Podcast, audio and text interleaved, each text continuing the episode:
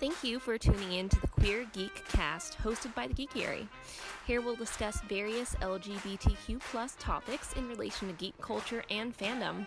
Follow us on Facebook and Twitter at Queer Geek Cast for updates on upcoming episodes. Let's have a chat. So this week's topic is going to be LGBTQ plus representation in both fan fiction and literature. So basically the written word. And today I have with me Jamie. Jamie, go ahead and introduce yourself. Hi, I'm Jamie. Uh, I'm a contributor for the Geekiary. Um, I read a lot, so that's why I'm here. And I'm actually I have the Book Expo and BookCon this weekend, so it's an appropriate time to be talking about literature. That's very exciting. Um, so yeah, uh, let's start with fan fiction. So we're going to be covering all written word, but fan fiction is the one that I'm most familiar with. Not to say that I don't read, but I definitely read more fan fiction than I do, you know, printed literature. I want to call it. I don't want to say real literature versus not real literature because fanfic's pretty commercial legit. literature. Commercial literature. there you go.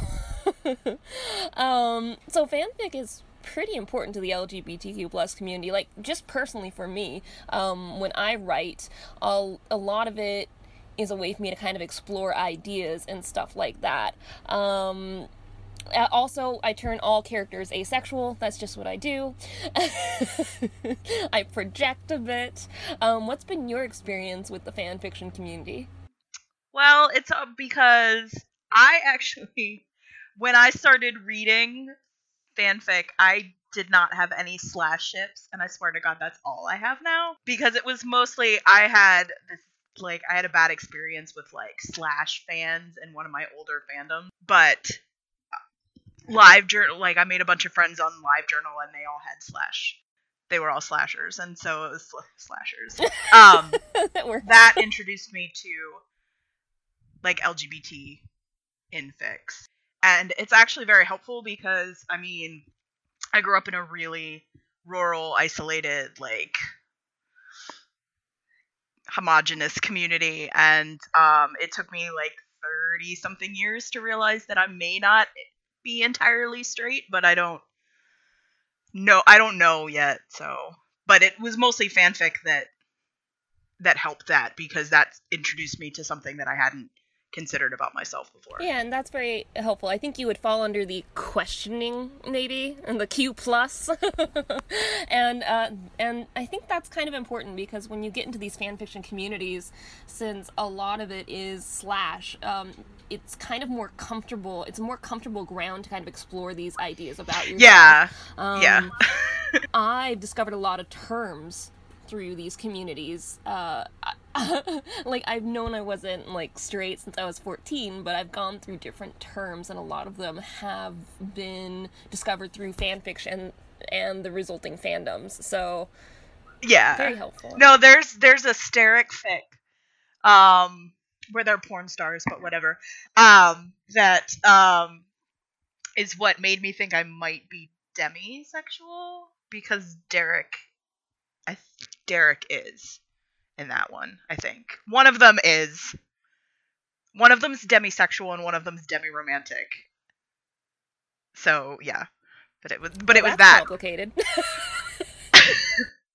but it was uh, well, I, I think that's what it is. It's been a while since I read it, but I'm pretty sure that that was what it was. Um, but yeah, because it was that. That's really the first fic I read that explored that as a concept. So that was really important for me because that's what made me that's what made me stop and be like that sounds a lot like the way that I am. So I, I had a similar experience, but with a Sherlock fanfic where, and it kind of um, broke down the ideas between romantic orientation and sexual orientation. It was a Sherlock fanfic where um, Sherlock was asexual but um, homo romantic, and then John was heterosexual but um, bi romantic. And so they had this non sexual romantic relationship. And that was like my first introduction to the fact that those two things can be separate.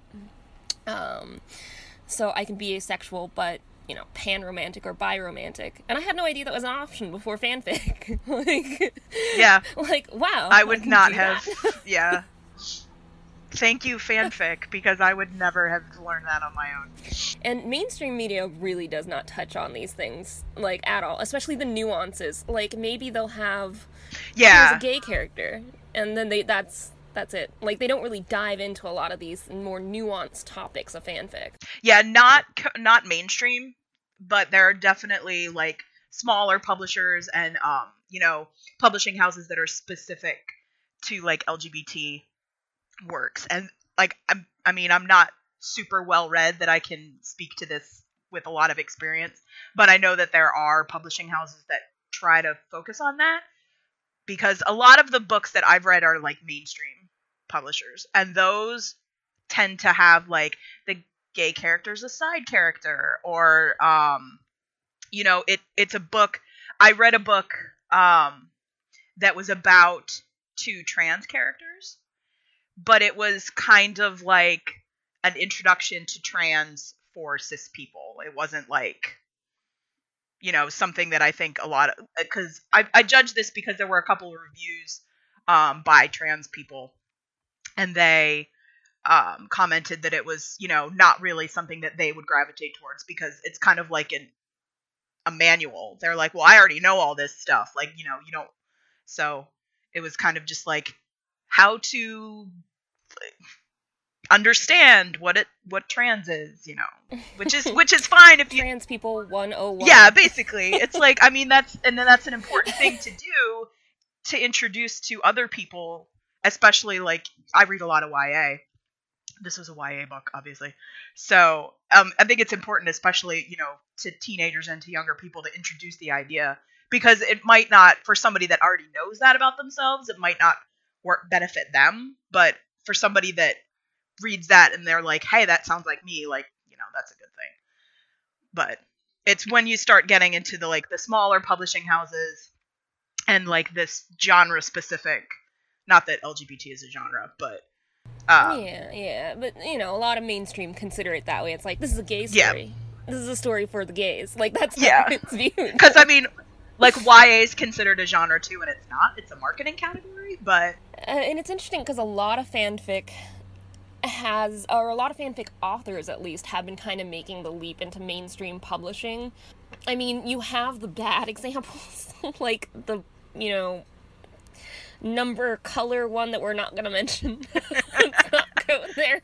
Um, but um, you have, I've heard a lot. Do you know much about Captive Prince? Because I have not read it, but apparently she was prolific on indie publishing and now that's all anyone talks about and i'm like okay this is um like a story with queer characters at the forefront and everyone's really excited and i feel like i should read it but i don't know anything about it i mean i know a little bit about it because um the way i found out everything is because half the people that i follow on tumblr have read these books um i haven't read them myself yet either because i have like a literal st- I mean, this is a podcast, so I can't show you, but I have literal stacks of books in my apartment. I ran out of shelving like three years ago. Um, so I have a lot in my to read pile. But it's basically like he's a, I want to say he's like a, it's he's a prince and he's like a sex slave. I think is what. Wow.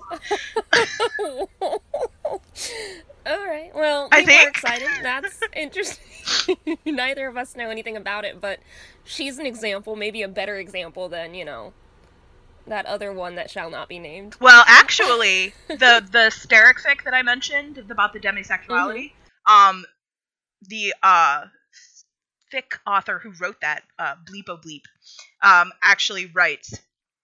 Um, she has two published books now. Um, and I the first one I think um, Vaughn reviewed, um, and it was um, were were were they gay or were they bisexual? But it was like a selkie. One of them was a selkie.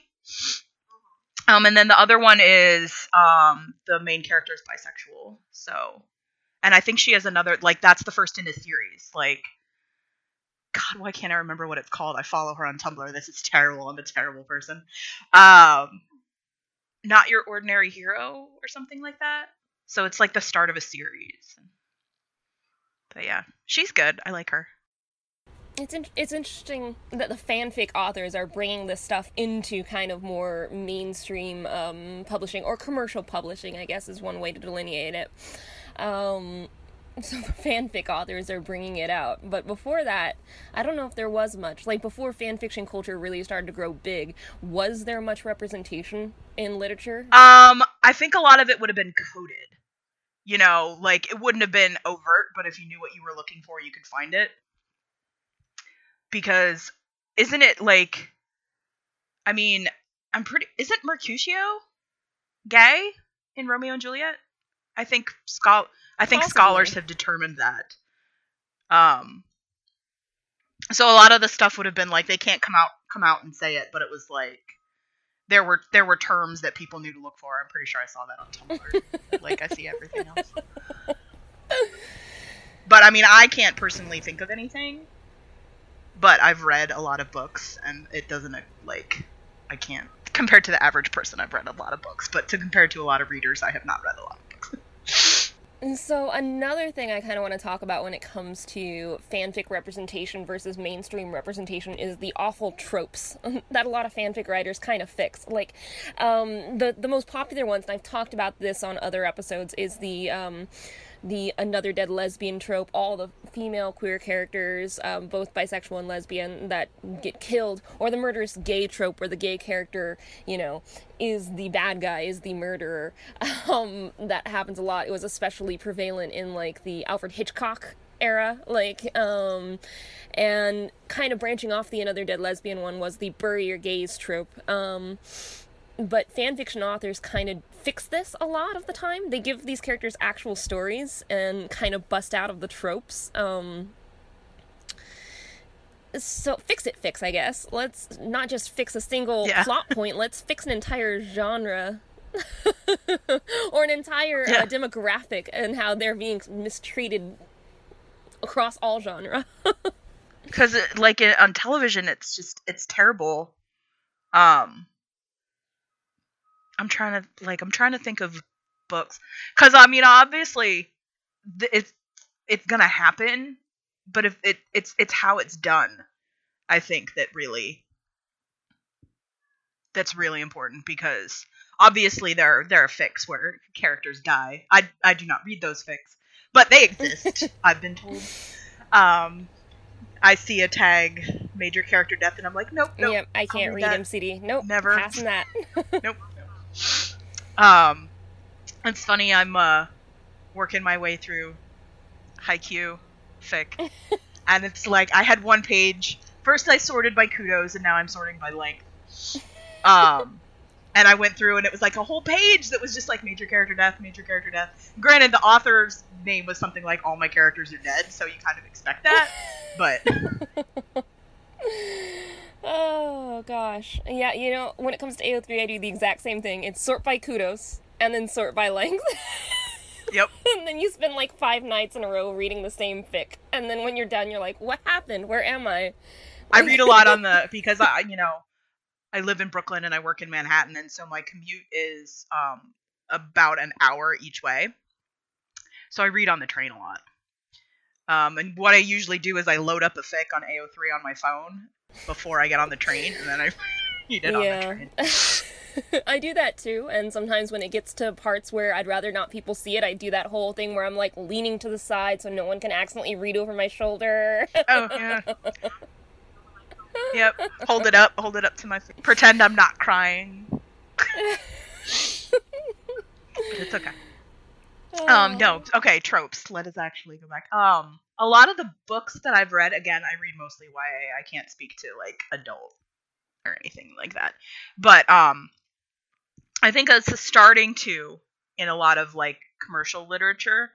They're starting to get rid of that too. I mean, there are other tropes that exist, obviously, but a lot of the the LGBT stories that I've read in the past couple years, um, don't kill anybody off. Yay. Or they kill somebody off but it's not like because there's there you know some there's some there's one series that i was reading where clearly somebody's going to die. I didn't want it to be anybody but somebody was going to have to die. That's just how it was going to work. And it wasn't the gay one. So yay Yay. a few episodes back, I was talking um, with uh, Emma about the TV show Black Sails and um, how one of their one of their queer characters does have an unhappy ending, but there's so many of them that it's kind of okay. Isn't like, pretty much everyone gay on that show? Pretty, pretty much. um, but yeah, like that was one of the things too, because like if you're gonna kill a character and it's the queer character, then that's our only one. But if you have an abundance of these characters and you give one of them an unhappy ending or kill one of them or something, it's not as big a deal as if yeah. that was our only representation. yeah, I mean that's obviously because when when people you know um, were so upset when when Lexa died on the hundred, it's like people were you know there's the group of people that were understandably upset because it was really they didn't do it well um, and I wasn't, I'm not such a huge fan of her character, but I understood why people were upset. Um, but then you have the people that are like, people die on shows all the time. It's like, well, yeah, but that's not the point. Like, if you have a show that's got nine white people on it and one black guy, and you kill the black guy, then people are going to be upset because it's like you got nine white people to kill. Like, why didn't you kill one of them? it's yeah. like the the storyline is not sentient. Writers had to write that, so you consciously made that decision. Yeah, so basically, long story short, make everyone queer.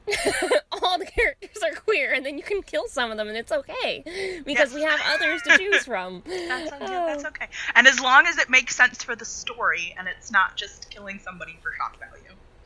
Oh, yeah. I'm a fan of that. And, reasons. yeah. Yeah, just have them like vanish. They're going on a vacation. They're going up on a farm in upstate, and they used to do that all the time. Richie Cunningham had an older brother in the first season of Happy Days. He went upstairs and he never came back down, and they never mentioned him again. Totally, you could totally do stuff like that. oh. Now, here's a topic relating to fanfic that's a little bit controversial, but I just have to bring it up and kind of curious about it. Um, a lot of issues when it comes to slash fiction center around the idea of like heterosexual women sort of fetishizing LGBTQ plus culture specifically to men. Um, do you have any thoughts? Um, I mean, it happens. Like, it's not everybody though, and some people might not know because I mean, I thought I was straight until I was like 32. So, but I read it and I was like, I didn't think I was fetishizing it. Um, I mean, there are some people that do, obviously, and that's a problem. Um, but I feel like there's a lot of people that just assume that all straight women that are into it are fetishizing it, and I don't think that's true. But I also don't know what the numbers are. Like it's a problem and it should be obviously discussed. It's just hard to do it because it seems like an attack either way. Like it should be brought up, mm-hmm. but it's like how do you bring it up without offending like everybody? Yeah, that's kind of the issue. And I want to bring it up, and it's hard to because both sides do have pretty legit points. Because the side specifically of from gay men, and not necessarily just gay men, but uh, those are the people that are in a lot of slash fic. There's obviously fem slash as well. But um, from that side, it's like, well, as a woman, you don't like it when lesbians are fetishized. And it's like, yeah, that's a good point.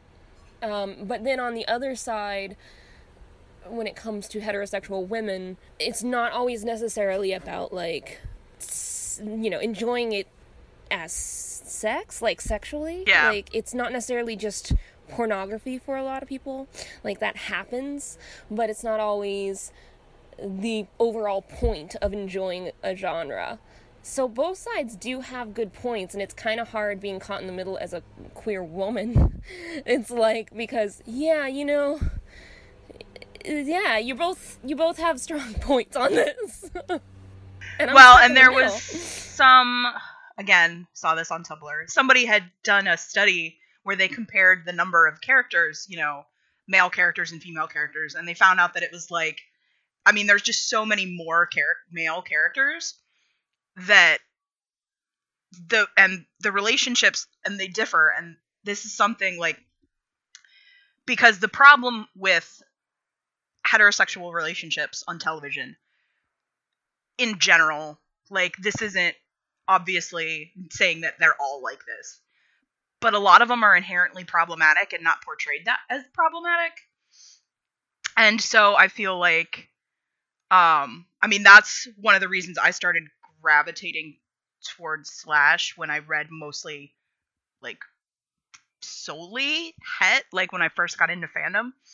Um it's because uh, you know they they started introducing all of these issues and relationships that you know are clearly just for drama and when you when you focus on like if you're slash pairing like let's face it you know it, most of these are not going to go canon. Um and so they the writers on the show don't have a chance to screw it up basically.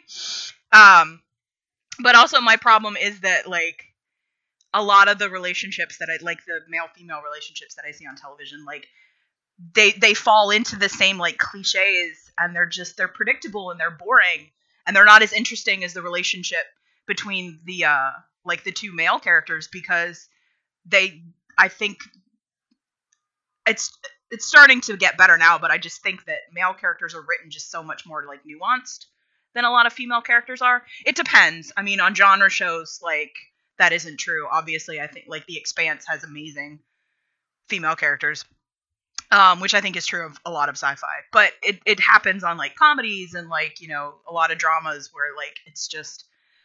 Uh, my default example is uh, Leonard and Penny on The Big Bang Theory. The first time they got together, they were awful, and I just could not understand how anybody could ship them. Um because it was just terrible. But you're you're the show portrays it as like romantic and we should be rooting for these people. And every week i'm like why? They clearly don't like each other. Like why are they even together? And then when they broke up i was like yes and then they got back together and i was like no and i don't watch the show anymore not that that's completely related to that but that was part of it because i was just like oh i can't make myself sit through these people together they're better now like they write them better now but they were awful the first time they got together sometimes it feels like TV writers have never been in a relationship. Like, and I've never been in a relationship, so I really can't talk. But it's just like, wow, is everybody like, are love triangles like that common that they happen? like that they have to happen all the time on every single show like basically and i mean that gets us off the, the topic my point to tying to the fetishing thing was that sometimes it's like if even i mean you're a, a heterosexual like woman, it's like sometimes all of the characters are men. So if you like like you're gonna ship somebody on that show, it's gonna have to be two dudes because there's nobody else to ship them with.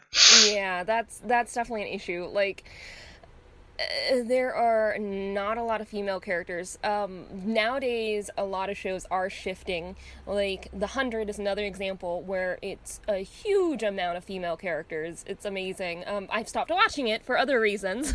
Sorry, The Hundred. I wrote a big long breakup letter, so uh, listeners can go read that if they want to know why. I'm not going to rehash it here.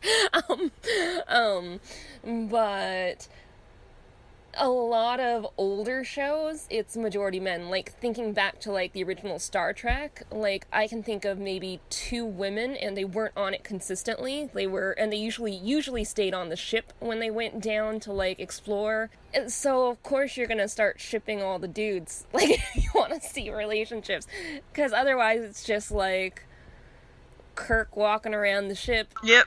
Like Yep. Well, because then you, then you get in the chance where it's like if you want to have like a, a pairing on a show that's got mostly male characters, then you have to like invent a character, and that's a whole other self-insert. Then you get into self-insert fan fiction. Yeah, well, I actually have a fic that was like that, and so um, I wasn't intending to. Like, I don't, but it's like it was when I first started writing fanfic, so Oh yeah, when I was a teenager, it was. all. Oh no, I wasn't a teenager. It was just like I didn't start.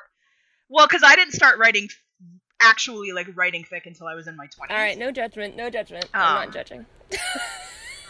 well, I didn't even. I mean, dude, rural Pennsylvania. I didn't know this crap existed. Like, I think the first forum I joined was I was in college, so I was like 21 when I joined. So like, and it wasn't even like a so It was a forum for fans of the guy that plays Oliver Wood in the Harry Potter you gotta do But what yeah. you gotta do. I think my first introduction, I was about maybe 13 or 14, and it was back in the fanfiction.net days, those dark, dark days.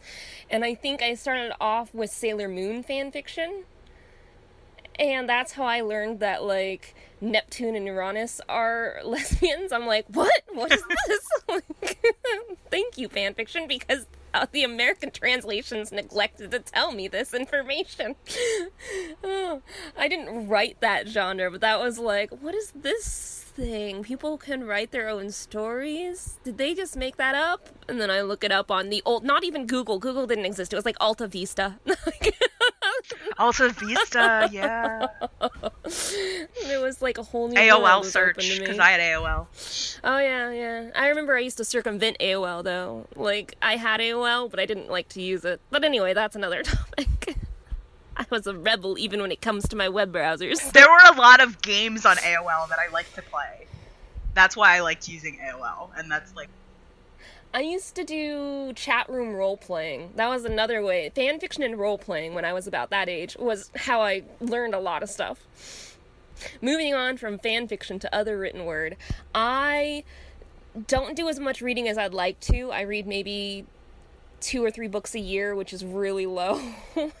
um, so you read a hell of a lot more than I do, and you got BookCon coming up, which by the time this episode gets released, BookCon will be in the past. So I'll be sure to link to any articles you write about it. Um, but tell me about the state of LGBTQ plus representation in commercial literature, like right yeah. now. We touched on this earlier, but it's like it's getting better, especially in YA. I really can't speak to anything else. I I read predominantly YA. And actually, all of the books that I have marked to pick up at, at the Book Expo are YA. I didn't even bother looking at the adult list. I'm like, yeah, whatever. It's getting better. I've definitely noticed an increase um, in LGBT characters.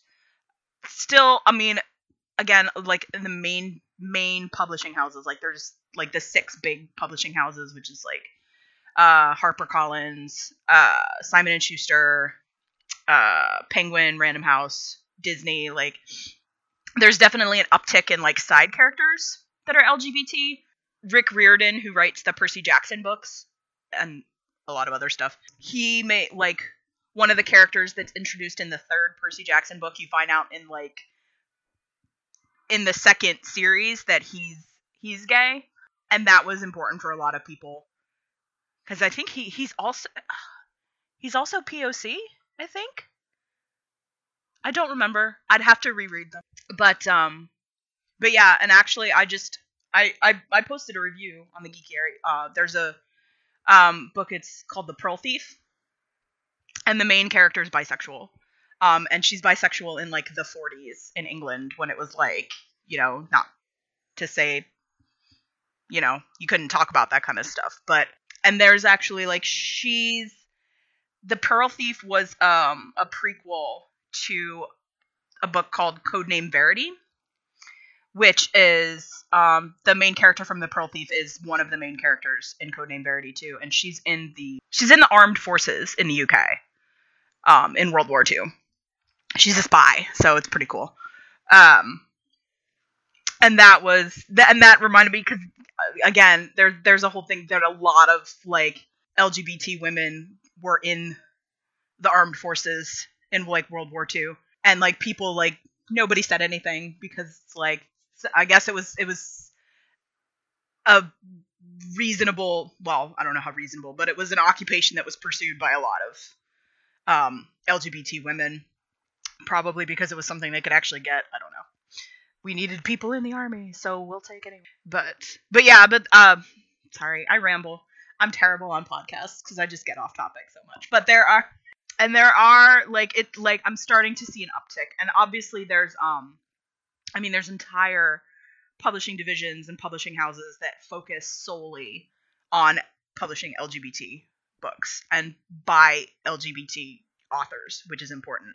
I also reviewed and i had an interview with um robin talley who writes primarily she's got four books published and they're all female like same-sex female relationships like I, you know, it's it's laying the groundwork. It's obviously not not where it should be yet, but it, it's getting there. And I think there's a lot more choices now than there would have been, you know, like 20 years ago when I was a kid. So if I'd had fanfic 20 years ago, I probably would have realized earlier that I might be not straight, but realizing it now, it's better late than never. So. the generation behind us will have a lot more opportunities. Like, oh yeah, I'm really happy for them. like I do wish that I had a lot of these, uh, like a lot more access to this type of stuff when I was younger, but at least things are getting progressively better from generation to generation. Yeah. And there's a lot more, I mean, it's not just like it's not just one type either. It's not just like, oh, they're all like gay. You know, there's a nice smattering of uh people on the spectrum. Um, because the the the Pearl Thief, which I mentioned, the main character's um, bisexual, and they don't explicitly come out and say like she's bisexual, but she's very clearly interested in both men and women. Um, and then Leigh Bardugo writes, um, I don't know what the actual series is called, but the first book is called Six of Crows, um, which I absolutely loved, and they have two male characters that end up in a relationship, and then the art of being normal which is the book that i mentioned earlier about the the trans characters. So they're trans. And then i follow um an author on twitter. Her name's erica cameron and she has a series of books about an assassin that's asexual. So like it's starting to it's not just starting to you know you're not just starting to get more books with lgbt characters you're getting to start getting more variety too in like different genres and all that kind of Which stuff. Which I think is exactly the the source of all those terrible tropes that we talk about earlier is that we don't have variety, we don't have large numbers. So you know, if you have one character, it's very easy to mess that up. If you have one book, you know, it's very easy to mess that up. Um, but then if you have like 30 different genres to choose from, you walk into the bookstore and on the shelf there's 30 different genres with characters that you can see yourself in. One of them might you know click with you. You don't have just one choice. Yeah exactly. You know with the advent like the internet makes it so helpful to like find these books because i i know i have it bookmarked but i don't know it offhand. Um there is um a blog that specifically like reviews i'm sure there are a bunch of blogs that specifically review like lgbt books. So like if you didn't know where to start you could go and find them. I don't i don't like to read reviews before i read a book. Um just because I feel like that influences my opinion before I read it. I'm one of those people that is the cover pretty? Yay! but it, it is helpful. Don't like, judge a book by its cover. Tisk tisk. Well, actually, there's a lot of people that work in in design that would want you to judge the book by its cover because that's their job. um, yeah, and I mean, it sometimes it works and sometimes it doesn't. Uh, one of my favorite books is The Alchemist by Paul. Oh my god, I'm not going to pronounce his name right. Paulo uh, Coelho. I cannot. I, I can never pronounce it. I don't think I've ever heard it spoken, so I wouldn't know how to say it. But I bought that based on its cover, and it's one of my favorite books. And then there was another book that I bought based on its cover, and it was awful. So it, you know, it happens.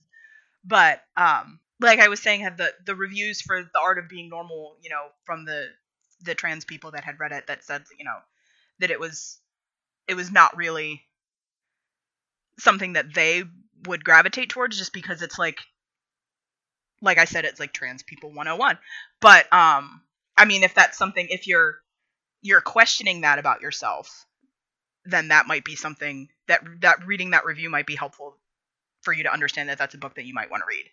But they do exist. Goodreads is a thing you can't really like search by that I'm, well you probably can. I'm i don't like i use goodreads but i don't really use it to its fullest extent. Um but you know go on tumblr and people post about stuff like that all the time. And and, and like especially because i was like tumblr and like twitter have definitely helped because you can go to somebody um who you know reads a lot and ask them for recommendations. Like i have some but i don't have a lot because i don't remember stuff mushes together after a while and i'm just like i think that's what that was about but i don't remember I keep wanting to like improve my Goodreads profile, but then that's going to be me admitting to the world that I only read like two or three books a year. and I don't want everyone. To... Well, now everyone's going to know because it's in the podcast, and so my shame is going to be out there for the world to see. so you know what? Now I don't have an excuse. I should just go and fill out my Goodreads profile. Have no Well, excuse anymore. you can totally like there's a lot of stuff up there. You can totally like count like i think they, they probably have like short stories and stuff up there. Read a lot of short stories and then just be like look at how much i'm reading. I started adding because i start you know because you know i got into anime. Yes, I am very um and so then i started reading i started reading the manga. I started reading manga for some of the things. They count. That counts Well, if, if manga counts, then I read like 30 or 40 a year. there we go. I'm actually kind of badass in that regard. Yep, because I I did I do the Goodreads reading challenge every year, and uh, last year I really tanked at it because I got into anime and that kind of like declined my. um, like I was doing okay, but I just started you know well fanfic took over too. I read a lot more fanfic last year than I did actual books.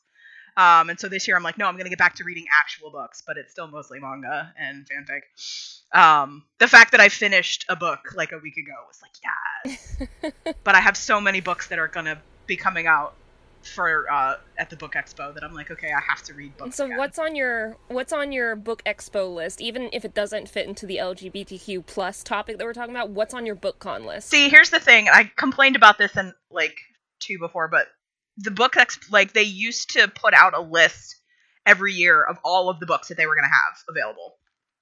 Um, and it would be like the book and the, the title, the author's name, um, usually the genre and the um, a little description about what it was about. And so I used to like print that out and go through it and there would be like 800 titles on there. I would go through and I would like highlight everything that I was interested in. Um, but they didn't do that this year. So I'm just like, my list is a lot smaller than normal. And a lot of this stuff is like, see, I like, now I have the list, but I don't remember what half this stuff is about. So, um, so, well, one of the things that I'm hoping to pick up is uh, Leigh Bardugo is wrote a YA novel for uh, Wonder Woman. So I hope to get a copy of that. Might be tough though. She has um she's doing a signing of it, um, but the signing was ticketed, and like I totally forgot that tickets were being made available, and it was gone in like two minutes. So, but it was also a pain because you had to have like your barcode, your badge barcode number to get tickets, and I don't have my badge yet because as press I go pick it up there. So I don't even think I could have gotten tickets anyway. So whatever. But that's coming. And then um there's this book that sounds really interesting. It's called Gunslinger Girl. Um and I think it's like a steampunk old west mashup and she's uh like she's an outlaw, you know, in the in the in the old west uh main character. So yeah, see I have I have titles, I don't have what the plots are. um, how long have you been going to BookCon? Um, this is my well, BookCon has only existed since 2014, so this will be my third. But I've been going to the Book Expo since uh 2013. So these are two different cons, Book Expo and BookCon. Or are they the same thing now? yeah, well, um, they're combined, but they're not the same. Like book, the Book Expo is like the trade portion, so that's for like um people that work in publishing. Um, it's for booksellers, it's for librarians to go and see what's going to be coming out so that they know what they want to stock. And then BookCon is open to the public. Like that's a public convention um, that they sell tickets for and everything. Like so for book for the book expo, you have to like work in the industry somehow. You have to be a librarian, or you have to be a bookseller, um, or you have to work in publishing, or you know be press or whatever. So you've been attending Book Expo for a while longer than BookCon? Yeah, because BookCon only like they started in 2014. I didn't go last year because it was in Chicago and I couldn't afford it. But yeah, that's why I'm so happy it's back in New York. So happy. You guys get all the great cons in New York. It's fantastic. But Most of the publishing houses are located here, so it just makes more sense to have it here. but people get upset that it's here every year, and I'm like, but this is where they are.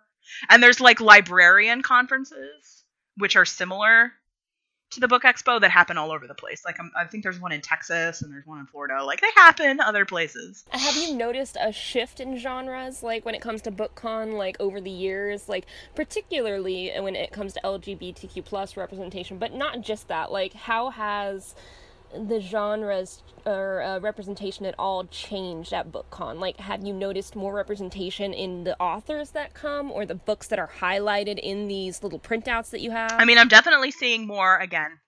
YA. I'm definitely seeing more of an increase in books that feature LGBT characters, like as main characters. And there was a concerted push for the second BookCon which was in 2015, to have more diverse books. Um, that's how the We Need Diverse Books hashtag campaign started, was because of that. Because um, you would go there and it's like most of the authors that they had featured on the panels and everything were like straight white dudes. And it's like, okay, great. But most of the people that go to BookCon are like teenage girls. That's primarily what goes that I've seen. Um, so, you know, you have to bring people that write for them because that's what they want to see. So and and BookCon is definitely like it's a lot of YA novelists and celebrity authors. Yeah, I noticed. I noticed the celebrity authors thing. I was looking at some of those lists and I'm just like they wrote books? Like I don't even know. Yeah. It's just like, like a random celebrity apparently wrote a book. Like Krysten Ritter and they're fiction too. They're not like memoirs. Like Krysten Ritter wrote a book. Um hers actually sounded cool. I might have to pick that up. Um, but yeah, like Chad Michael Murray wrote a book. Like Chelsea Clinton is there. I don't know what she wrote, but she's apparently going to be there. So. oh yeah, I forgot she was going to be there. so I guess be cautious of Secret Service everywhere because I think they're yeah. they still follow her. Part of the for, former first family, you get that for life. I think. So that yeah. should be interesting. Well, that'll just make security at the Javits extra awesome. Oh yeah, especially after all the uh, the Phoenix Comic Con thing that just happened. Which again, by the time yeah. by the time this podcast comes out, Phoenix the Phoenix Comic Con incident will be a thing of the past. But there was an incident where some guy tried to bring in guns to shoot up Phoenix Comic Con and got caught. So, good luck at BookCon with a uh, former first daughter there. after that incident. But yeah, oh, but oh, yeah, man. so a lot of the YA authors that are going to be there are authors that have wrote have have written have written LGBT characters. Like, um, I'm not a huge fan, but Cassandra Clare is going to be there. and she obviously, of course, wrote the Shadowhunters books, which is now a show on uh, Freeform, which was formerly ABC Family. Um, and I started watching Shadowhunters and I hate myself, but Malec is awesome. So I yeah, um, I've heard great things about Shadowhunters, but I still can't get over the Cassandra Clare thing, so I haven't actually watched or read yeah. it. So I don't know if it's worth it. oh, I'm not to... going to read it. No, I'm going to watch it though because yeah. I don't know how much she has to do with the show, but Harry Shum Jr. is amazing. And she's so. another author that started in fan fiction and then made the jump to commercial publishing. Yes, that is true. That is not somebody I would model myself after, but not exactly a good yeah. yeah. um but um so she's going to be there. Her signing was gone in like 2 seconds. She's actually going to be on a panel for YA DC superheroes that I'm hoping I can get into and that I'm hoping I won't have to get there too early for. Because BookCon is different than other cons in the sense that it's a convention, but it's a, a, convention attended by people that don't normally attend conventions. So it doesn't really operate the same as other conventions. So it's not something like you do not need to camp out for anything at BookCon. They only have like four panel rooms. It's fine. But she's going to be there. Oh my god, I cannot pronounce her last name. Stifider? Stif- she wrote the Raven Cycle it's terrible. I can't pronounce people's names because I've never heard them pronounced. Um, but she wrote the Raven Cycle, which is very popular. That's LGBT characters as well. Um, I don't know if she's there this year. But she's been there in the past. She also wrote a series of werewolf books that I was not a fan of, but okay. Um, I got really into werewolf like fiction when I got into Teen Wolf because I was just like, I was like, I got into Teen Wolf, and I'm like, all right, give me all the werewolf books, and um, people would like rec- like, oh, like this one, and I'm like, okay, and then I would read it, and I'm like, I don't like this, like they're not good. I've yet to find a good werewolf book. It's terrible. Um, also, somebody rec the like the Shadowhunters books because there are werewolves in that, and I was like, yeah, no, not reading those. Sorry. But yeah, so like I said, it's mostly I think YA that's carrying the representation. Can't really, oh, although I don't read a lot of adult fiction. I so think I, can't I, really- think that's kind of indicative of trends overall, like in all media. Like in YA, there's a specific. I mean, in literature, there's a specific genre, or I guess marketing. What did you call it? Marketing.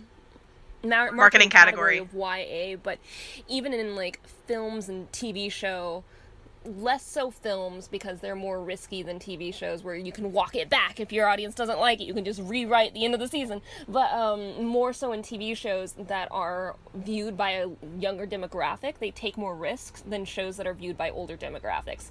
So basically, rah rah, go youth. yeah, I read a um uh I'm pretty sure I had this stat in an article that I that I did, but I don't remember which article and I don't remember. Oh, it might have been my last year for for Pride month. We did um a post of LGBT book recs. Um oh right, right. and there was a s- stat that I quoted in there. Well, there was an article that I quoted that had a stat that said it's something like 57% of like teenagers do not consider themselves straight. Wow. So, or it was it was something. It was it was a really a larger amount than you would think because of course everybody quotes the stat like oh one in ten people are gay and I'm like I don't think that's exactly true. Everybody, pretty much everybody I know is gay. And like, also, something. a lot of a lot of people who fight against me on like um, protecting LGBTQ pe- people like to bring out the stack that only 4% identify in that category which is lower than the 1 in 10 stat um, but 4% that's still a lot of people that we should protect but anyway i just think that argument is bunk um, but that's still really impressive there's such a huge disparity when it comes to younger people just being like eh like whatever i'm not straight but i don't know Yeah. like more than half of them Well, and I think it's just because something in it's there. something that you can talk about now. Because when I was growing up, and again, rural Pennsylvania, I mean, there were some kids that I went to school with that, you know, everybody knew they were gay, but nobody said anything. So, and then, you know, they'd come out after they graduated and went somewhere else because the not super welcoming to different people was my hometown. Yeah, So- I went to school in suburbia, but it was really conservative suburbia. Like when it comes to California, I was in Orange County, which is like a little red blotch in Southern California where all the Republicans live. And my high school actually legitimately had a protest against gay people. like, let, me, Oh, uh, let me tell you the story. It's a very brief story and it is a little off topic, but it kind of shows you where I come from when it comes to this type of stuff. Um, so it was my senior year in high school, and a, like a, about a month before graduation, they had different speakers come in to speak about possible career paths.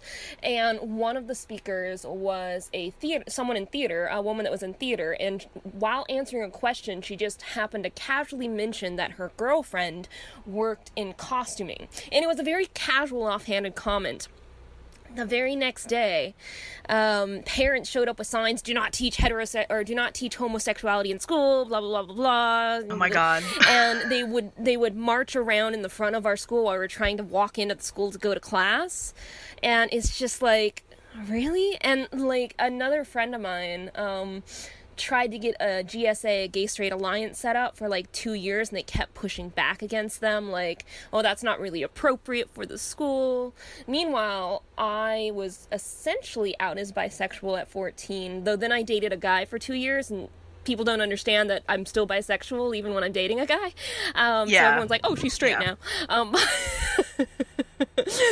Have you heard the werewolf metaphor to describe bisexuality? no, I haven't, but to tell me. because it's basically like I, again i've seen this on tumblr but it's just like when you're a werewolf you're both a man or like a human and a wolf you're never just a wolf or just a human so it's like if you're bisexual like you're never just gay or just straight you're always bisexual like regardless That's a of who you're dating, so. great metaphor. I love it. But yeah, that's where I came from, and I I kind of wonder how my old high school is now. Like, do they have a GSA? Is it openly talked about? Um, you know, I don't think I would hope that they wouldn't protest against that little tiny innocuous comment like that again. Yeah. And let me tell you though, I was really glad that happened like a couple weeks before I left and graduated because I'm just like, oh, I'm so glad I'm like leaving and Yeah, going yeah. 800 miles away. Goodbye. we didn't like n- nobody protested my school. Um, we, we not not for anything gay. We did have we had protests because our mascot were the Blue Devils, and that's satanic. So that we we had protests because of that. Um, I was in drama, or what passed for drama in my school. We didn't have like a drama group, but uh, we did Damn Yankees one year, and I don't know if anybody's familiar with the musical Damn Yankees, but the plot is is that a guy sells his soul to the devil to be a ball player for his favorite team so that they can win the pennant. Um, and obviously that's satanic. So people would buy tickets and then get up and walk out. And I'm like, okay, um, one, thanks for the money. Yay. Two, we can't if we're on stage, we can't see you walk out. So your protest accomplished nothing.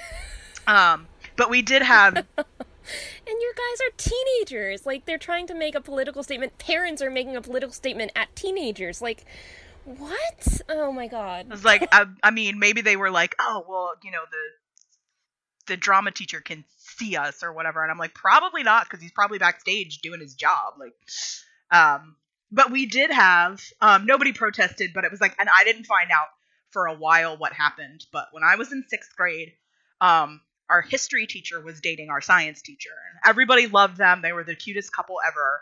And then there was a, and then all of a sudden they weren't dating anymore. And I don't think I found out for like three years what happened, but she left him for the assistant vice principal, who was a woman. And that was like, that was a big scandal. And uh, like, I'm still not sure if it was a scandal because they were both women or if because she was dating somebody when she like ran off. Like, I'm I'm not sure. Because to me, the scandal would be like not ending the relationship before you ran off, but where I'm from, it was probably the fact that they were two women, and it was something like nobody talked about, even though everybody knew it, because that's just you just didn't talk about it. It's not nice to talk about. Yeah. So I mean, you know, these are where we came from. This was our generation. We're only a few years apart, so very similar generations. And the younger people of today that are in high school or just now entering college, even younger 20 somethings, maybe fresh out of college, I'm not going to say that their world is perfect. like, it's obviously not, but I'm really glad that it's so much better than where we came from. Like, and uh, that's going to vary regionally. Like, I'm sure in rural areas, it's a lot less progressive, you know, than in a big city. Like a kid in San Francisco versus a kid in rural Alabama, there's going to be a major difference still, and that kid in rural Alabama might not be like, might not think, oh, we have not made any progress, because their experience is very different. Um, but overall, overall, I, I feel like we have left kind of a better better history for the generation behind us. And that's reflected in YA literature, that's affected in TV shows taking risks, and etc. So let's hope the generation after is even better. I really wish people would get on like I honestly think that the huge uptick in like LGBT characters in literature is because like publishers have discovered that people actually want that. Like they want to read those books and so they're more willing to go out and find those books and publish them. And then I think they would have been, you know, 10 years ago, they probably would have been worried that you know, people would boycott and I'm, there probably are still people that boycott. Um I, I'm, I know there are people that boycott, but um, there was a there's always yeah, backlash. always. but I think they're more willing to to take the risk, so to speak. That was in air quotes. Um, of publishing it because they they know that there's an audience now, and I think that that stat, whether or not that was accurate, fifty seven percent, um, is because like because of that, like they because um, I mean, a lot of people will identify as straight because that's just what they think they should. You know, and so if you read something in a book where, you know, in the Pearl Thief, because it's like she's she meets the um. Wait, does she meet the dude first? No, I think she meet. I think she meets the girl first, and she's like immediately captivated by her, but she doesn't know why. And then she meets the guy, and she she also likes him, but it's like in a different way. And so I really think, and I talked about this in my review, that I was like, I think she the author does a good job of like explaining the differences between the attraction that she has between the two characters, and they're both still valid attractions, but there's just one that's more like that's bigger for her. So, and you know, you read books like that, and you're like, oh, I feel like that sometimes. I didn't realize that that was like real, like that was a thing. You know, I'm trying to think if I have more book recs that I can give. So definitely The Pearl Thief and Codename Verity also. Um, that's an amazing. Like I read that book first. That's an amazing book. Um, not so much relationshipy in that one, but they do have a. There is a really good female friendship, which I also feel is underrepresented, like everywhere. Well written female friendship. Sorry. Um. Uh. So I'm look. I'm just looking at my book list. Uh, the Percy Jackson books. If you didn't already know, looking, looking. See, I can show you like like that's my bookshelf. Like it's, it's pretty epic. yeah, and I have like there's a stack over there, and there's a couple stacks over there, and I have like a big bag that I just brought home yesterday. So Um, for for for listeners who can't see what I just saw, it's a giant bookshelf busting at the seams and flooding out all the Yep. surrounding room filled with books. It's fantastic. Yep. Um. no, I know I have more. Oh, um. Well, the Six of Crows. That's a good one. That's a that's a heist novel too. So it, it's it's the like there are there's a romance in there, same sex romance. Um, but there's six main characters and it alternates points of view, so it's not like a huge part of the story, but it is a big part of those characters. Um, so that's a, that's a good book. And then uh, the Bone Season by Samantha Shannon. That's a series. Um, there's a couple of gay characters in that one. Um, I'm sure I have a ton. I just cannot think of them right now. And I'm like just looking at titles and I'm like not remembering stuff from the books. So, oh, and on the topic of fan fiction, if nobody's read Fangirl by Rainbow Rowell, that's a book about a girl that writes fan fiction. like she writes, she writes slash fic actually. Okay, I might have to read that, and then I can add a, f- a fourth book to my two or three books a year thing, Yeah, so that I don't look so terrible on Goodreads. I I love that book. It's um I, I actually picked it up at the book the first book expo that I went to. Um so yeah, she writes slash fic and she the the fandom that she writes in is Harry Potter, but it's not obviously not Harry Potter for um copyright reasons. But it's Harry Potter. But anyway, so she in the whole like the whole book, it's about her going to college and everything like that. But in the whole book she's writing a fic like it'll put snippets from the fic in the book and they actually like published the fic. Like oh what's it called? Um i'm pretty sure vaughn's read it. Um but it's like so carry on. Carry on that's what it's called. I didn't even have to finish googling. Um yeah but carry on so like that's like her fic that they published um but there's that. So, and I'm sure I have a ton. We have an LGBT book recs post from last year. Um, people want to check that out. Oh, yeah, anything by Robin All Talley. right. Well, thank you so much for joining me today. Thank you for having me. Thank you for listening to this week's episode of the Queer Geek Cast. Please head on over to our host website, thegeekiary.com. That's T H E G E E K I A R Y dot com and consider supporting us on Patreon. Our music is by Sarah and the Safe Word. You can find them at sarah.and-the-safe-word.bandcamp.com. Views expressed on this podcast are those of the hosts and guests alone and do not represent the podcast or host website, The Geekiary.